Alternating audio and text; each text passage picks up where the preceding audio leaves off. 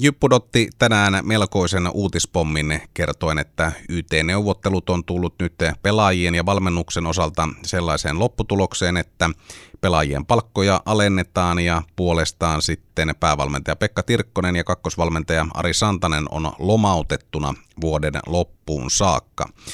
Meillä on lähetyksessä mukana nyt It's Hockey Timein selostaja Tuomas Heikkilä. Milläs mielin otit tämän uutisen vastaan? Ensimmäisenä sitä lentää sisään, selälle, että mitä täällä tapahtuu, mutta sitten kun pikkusen aikaa tota miettiä, tuumaili, niin, niin siinähän alkoi itse asiassa olla tietynlainen logiikka tuossa tuossa koko kuviossa, että nyt kuitenkin pitää muistaa ensimmäisenä se, että, että tota, Tirkkosen ja Santasen sopimukset tehtiin aikanaan kahden kauden mittaisiksi, tämän kauden jälkeen päättymässä.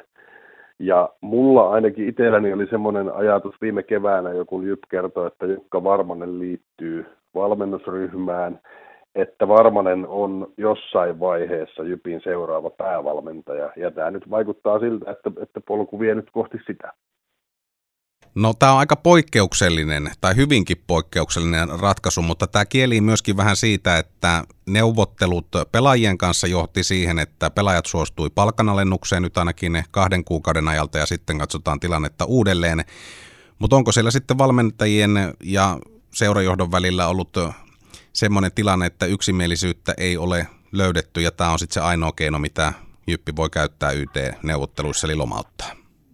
No näinhän tässä tiedotteessakin sanottiin, että, että tota, koskien Tirkkosta ja Santasta, niin sopimukseen palkan alennuksista tai muista toimenpiteistä ei päästy. Ja nyt kun väliaikainen lakimuutos mahdollistaa sen, että määräaikaisia, jota nyt valmentajat useimmiten on, niin myös määräaikaisia työntekijöitä voi lomauttaa, niin Jyp käytti tässä nyt sitten sitä, ja sitähän nyt ei tiedä, että miten tuossa menee vuodenvaihteen jälkeen, että jatkuuko, jatketaanko sen lain voimassaolo, eli voiko niin kuin talvellakin kautta keväällä vielä lomauttaa määräaikaisia, että silloinhan siinä Jyp voisi päästä siihen tilanteeseen, jos ajatellaan niin kuin säästöjen puolesta, että nykyisille, nykyiselle ykkösvalmentajalle ja kakkosvalmentajalle ei tarvitse enää missään vaiheessa maksaa palkkaa, koska herrojen sopimukset päättyy keväällä, mutta joka tapauksessa säästävät nyt kahden kuukauden palkan kummankin osalta. Ja, ja sitten katsotaan uudestaan. Mä en usko, että, että tota, tämmöisessä tilanteessa Tirkkonen ja Santanen enää olisi takaisin tulossa, tai se tuntuisi aika erikoiselta, koska joukkue pyörittää nyt tässä joka tapauksessa kaksi kuukautta sitä arkea ilman kahta valmentajaa.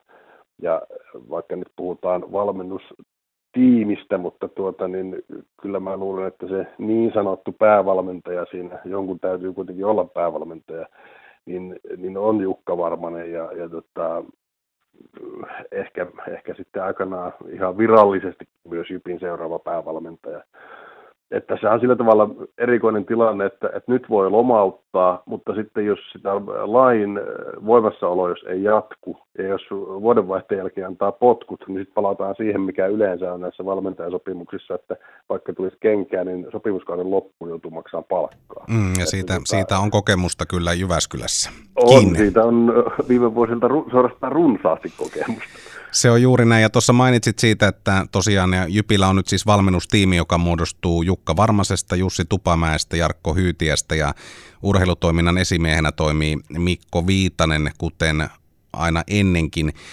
Ja ne, mitä tämä vaikuttaa joukkueeseen ja Jypin peliin, kun kuitenkin vaikka siellä nyt on varmasti paljon samoja asioita, mitä tehdään samalla tavalla, mutta ainahan jokainen coachi tai valmennustiimi tuo sen oman leimansa siihen juttuun.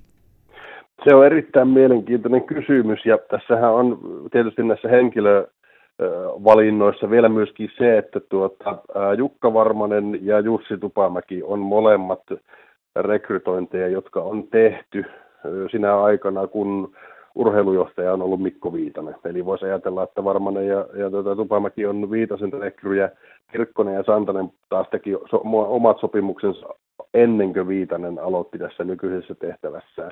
Että tässä on niin semmoinenkin puoli. Ja sitten hallin käytävillä ja kaduilla ja kujilla kuiskitaan, että Viitasen ja Tirkkosen kautta myöskin Santasen näkemykset joukkueen valmentamisesta ja tavallaan esimerkiksi vaikka videoiden käytöstä, joka on kuitenkin aika isossa roolissa nykyvalmennuksessa, että videoita tutkitaan ja, ja tota, ihmetellään ja editoidaan että siellä on pikkusen erilaisia näkemyksiä ollut siitä, että millä tavalla vuonna 2020 jääkiekkojoukkuetta valmennetaan.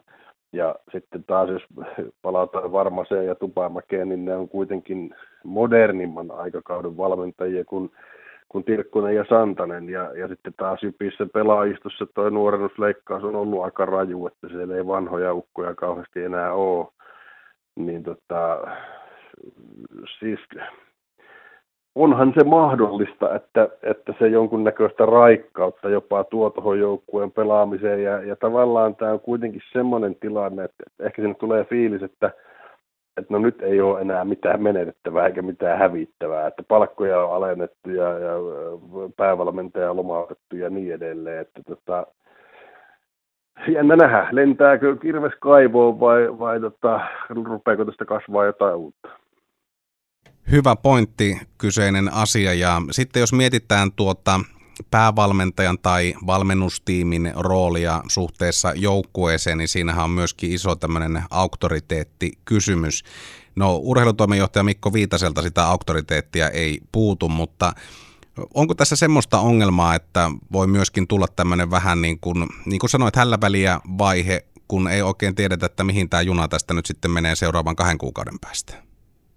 No onhan se mahdollista. Siis, ja sitten se, että, että kaikki tämmöinen yleinen epävarmuus, mutta sitten taas toisaalta, kun on paljon nuoria eteenpäin meneviä pelaajia, ja niin kun ne varmasti ajattelee asian myöskin niin, että ei, tota, että ei tämä nykyinen vallitseva tilanne, ja kuten itselläni on tapana sanoa, hysteria jatku loputtomiin, niin ainahan siinä sitten pelataan siitäkin, että jossain vaiheessa niitä uusia työpaikkoja. Ja sitten näitä nuoria pelaajia on sidottu jyppiin kuitenkin aika pitkillä sopimuksilla, että mä en oikein usko, että ne on tänne ihan vihkoon tullut vetelemään.